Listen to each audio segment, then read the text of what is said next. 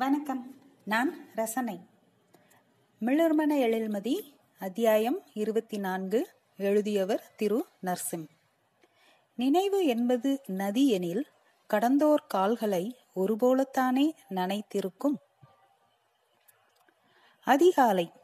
இரவெல்லாம் பெய்த மழையால் சாலையின் ஈரம் கண்களை குளிர்வித்தது. சாலையோர ஈரத்திட்டுக்கள் அதில் தெரியும் துண்டு வானங்கள் மண் குழைவுகள் காருக்குள் கமழ்ந்து கொண்டிருக்கும் ஈர நெல்மூட்டை வாசம் என ஒருவித மனம் கனிந்த நிலையில் அமர்ந்திருந்தால் தென்றல். அழகர் மிக நிதானமாக காரை ஓட்டிக்கொண்டிருக்க தென்றல் குரலை ஒருமுறை சரி செய்து கொண்டு டைம் இருக்குல்ல ஒரு லொகேஷன் அனுப்பியிருக்கேன் பாரு அங்க போ ஒரு ஃபைவ் மினிட்ஸ் வேணும் எனக்கு. மொபைலை பார்க்காமல் திரும்பி தன் அக்காவை பார்த்தான் அழகர். இந்த நேரத்துல எங்க? லேட் ஆயிரும் லொகேஷன் அனுப்பியிருக்கேன் பாரு. தென்றலின் குரலில் இருந்த தீர்மானம் அவன் அறிந்ததே. அவளின் எண்ணமும் புரிந்தது. ஒன்றும் சொல்லாமல் வண்டியை அவள் அனுப்பிய இடத்திற்கு விட்டான்.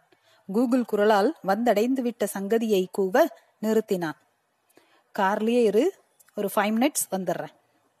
அழகரின் பதிலுக்கு காத்திராமல் இறங்கியவள் அகிலன் எழுந்துவிடக் கூடாது என கதவை மெதுவாக மூடிவிட்டு எதிரே நடந்தாள்.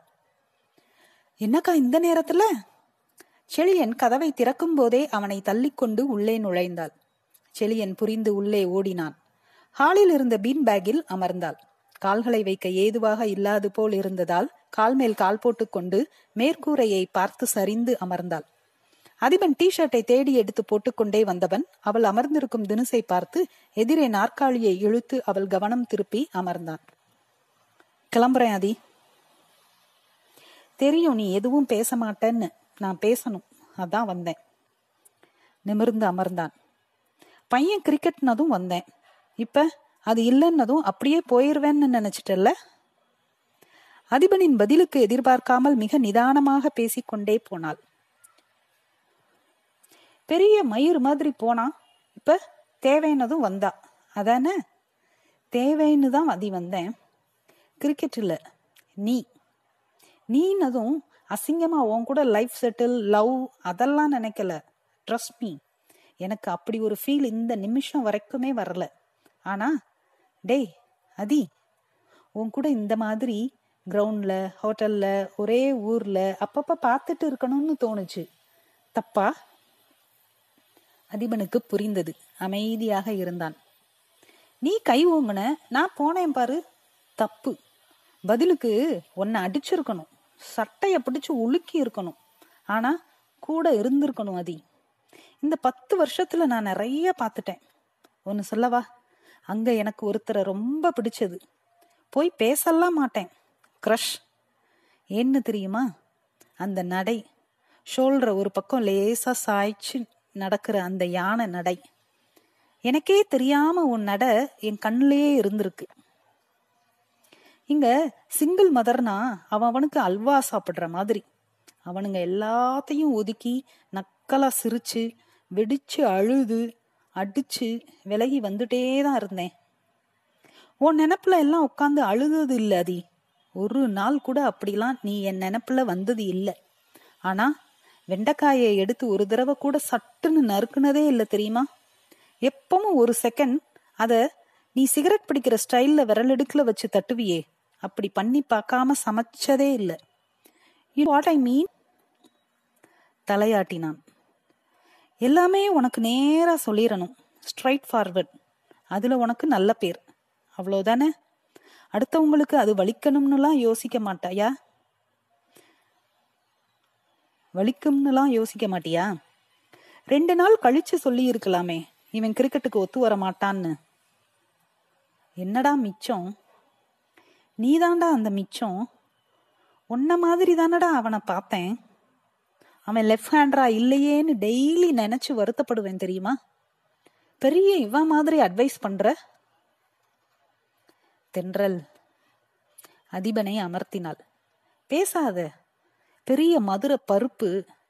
இன்னும் இந்த நிமிஷம் வரைக்கும் நீ என்ன ஒரு டீ போட்டு பேசல. ஏன்னா நான் பத்து வருஷம் முன்னாடி சொல்லிட்டேனா. அதானே? எந்திரிச்சு ஒரு அற விட்டேன்னா அவ்வளவுதான் இப்ப. அதிபன் சொல்ல தென்றல் சிரித்தாள். அடிச்சிருதி இந்த பத்து வருஷத்தை அந்த உன்னோட ஒரு அறை தீத்து வைக்கும்னா அடிச்சிரு. நீ கை ஓங்கினதுக்காகத்தான் நான் போனேன். நானே சொல்றேன். அடி. ஆனா ஃப்ரெண்ட்ஸா இருப்போம். தென்றல் இந்த பத்து வருஷம் நான் தனியா இருந்திருக்கேனே. இப்ப நீ வந்ததுக்கு அப்புறம் தான் தெரியுது. நான் நானாவே இல்லை. அப்படி சொல்லக்கூடாது. நான் பழைய நானா இருந்ததே இப்ப உன்னை பார்த்த இந்த நாட்கள்ல தான். அது கூட செளியன்னு சொல்லித்தான் தெரியும். அப்ப ஏன்டா போகாதன்னு சொல்லல? நீ கால் பண்ணல? ஏர்போர்ட் வந்திருக்கணும்ல? ஐய அதெல்லாம் தோணல தென்றல். ஆனா எழுந்து பெருமூச்சு விட்டு சொன்னான். நீ போகாதன்னு நான் சொல்லித்தான் தெரியணுமா உனக்கு? காஃபியை கொண்டு வந்து கொடுத்த செழியன் ஒரு கோப்பையை எடுத்துக்கொண்டு வெளியே போனான். மிக லேசாக தூறிக்கொண்டிருந்தது. இந்தாங்க ஜி காபி. அழகர் பரபரப்பாக ஹலோ லேட் ஆயிருச்சு பாஸ் ஃப்ளைட்டுக்கு. அதெல்லாம் வண்டி கிளம்பாது போல இருக்கு. அக்கா விட்டு திருப்பிக்கிட்டு இருக்கு. அழகர் தலையில் அடித்துக்கொண்டு தம் இருக்கா? என்றான் காஃபியை வாங்கி கொண்டே. ஆமா ஆதி. சிலதெல்லாம் சொல்லணும். நல்ல வாயை திறந்து சொல்லணும். மனசை திறந்து சொல்லணும். போகாத தென்றல். தலையை இல்லை என்பது போல் ஆட்டினாள். நாட் திஸ் நீ டிசைட் பண்றதைத்தான் நீ பண்ணுவ. நான் அடுத்த வாரம் டெல்லி வந்து உன்னை பார்க்கலாம்னு நினைச்சேன். கிழிச்ச காஃபி கோப்பையை டங் என்று வைத்தாள். நிஜமா? ஐ நோ யூ அதி நீ வந்திருக்க மாட்ட. அதிபன் தன் மொபைலை எடுத்து எதையோ தேடி பெரிதாக்கி அவளிடம் காட்டினான். பாரு. அவள் படித்தாள். வியப்பாக புருவங்கள் உயர்ந்தன. வாட் எஸ் என தலையாட்டினான். செலக்ஷன் கமிட்டிக்கு தான் சில காலம் அதிலிருந்து விலகுவதாகவும் ஒரு சிறுவனை தயார்படுத்தி தேர்வாகும் தகுதியையும் திறமையையும் உறுதி செய்துவிட்டு வருவதாகவும் அதில் குறிப்பிட்டிருந்தான். சிலதெல்லாம் சொல்லணும்னு அவசியம் இல்லை தென்றல். செஞ்சு காட்டுனா போதும். தென்றலுக்கு சட்டன ஒருவித நெகிழ்வும் மகிழ்வும் சூழ்ந்தது. இல்ல அதி இது வேண்டாம். ஆனா நாம ஃப்ரெண்ட்ஸா இருப்போம். கூடவே ஒரே ஊர்ல. நீ இங்கேயே இரு. நான் தம்பி அப்பார்ட்மெண்ட்ல ஒரு ஃப்ளோர் காலியா இருக்கு. அங்க இருந்துக்கிறேன். கடைசி வரைக்கும் ஃப்ரெண்ட்ஸா இப்படியே இருப்போம். உத்தரவு மகாராணி. ஆனா நான் அகிய ரெடி பண்றது கன்ஃபார்ம் நீ இன்னும் என்ன போகாதன்னு சொல்லல? போகாத. இது இல்ல. அடியே போகாத. இருந்து தொலை. சிரித்தாள். இதான். ஒருவேளை நீ எனக்கு வேணும்னு எப்பவாவது தோணும் போது நாம சேர்ந்து இருக்கணும். அப்ப நீ பெரிய இவன் மாதிரி சீன் போட்டன்னு வையி என அடிக்க ஏதாவது இருக்கிறதா என தேடினாள். உன் சம்மதம் தான் தென்றல். ஆனா அதை விட முக்கியமா அகிலனோட வியூ பாத்துக்கலாம். ஆமா எனக்கு தெரிஞ்சு நம்ம ஃப்ரெண்ட்ஸா மட்டும்தான் இருப்போம்னு நினைக்கிறேன். உன் கூட சுத்தணும் உன் கூட இருக்கணும் அவ்வளவுதான். Not this family life any more அதி. பெருசு மணி அடிக்கடி ஒன்னு சொல்லுவாப்ல. இரு என யோசித்து விட்டு ஆ தங்கள் சித்தம் எங்கள் பாக்கியம். எவ பாக்கியம்? ஆமா இத்தனை வருஷமா நீ வேர்ஜினாவே இருந்திருக்கியாடா? சிரித்தாள். செழியன் உள்ளே நுழைந்தான். நான் வேணா அழகர் கூற கார்ல ஒரு ரவுண்டு போயிட்டு வரவாக்கா? நீங்க பேசிக்கிட்டு இருக்கீங்களா? இல்ல ஃப்ளைட்டுக்கு போகணுமா? அதிபன் சிரித்தான். பத்து வருஷ பேசையும் பேசிட்டா உங்க அக்கா. ஆமா உங்க அண்ணனுக்கு முத்து உதுந்துரும் பாகல் சாலா. செழியன் ஐயோ என அதிர்ந்து சிரித்தான். அதிபன் பாகல்னா கிறுக்கன் தானே? என கேட்க இல்ல சார் ரொம்ப தங்கமானவர்னு ஹிந்தியில சொன்னேன். தென்றல் தன் எடையில் இருந்து இருபது கிலோ குறைந்ததாக உணர்ந்தாள். பாவம்க்கா உங்க பிரதர் வானத்தையே பார்த்துட்டு இருக்காப்ல. நீங்க போக வேண்டிய பிளைட்டை கட்டி நிப்பாட்ட. அவனும் ஒரு பாகல் என்றாள். செழியனும் தென்றலும் சிரிக்க சிரிக்க அதிபன் கோபமாக பார்த்துட்டேன் மீனிங் என தென்றலை அடிக்க வந்தான். வெளியே வந்தார்கள். மூவரும் நடந்து வருவதை பார்த்த அழகர் காரிலிருந்து இறங்கி நின்றான். அதிபன் எதுவும் பேசக்கூடாது. முக்கியமாக அவனை பார்த்து சிரித்து விடக்கூடாது என்ற முனைப்போடு நின்றான். அப்ப நீ இன்னைக்கு டெல்லி போகல? எப்பவும் போக போறதில்ல. தென்றலின் பதில் அழகரை வெறுப்பேற்றும் என்று உணர்ந்து அவனை பார்க்காமல் தவிர்த்தாள்.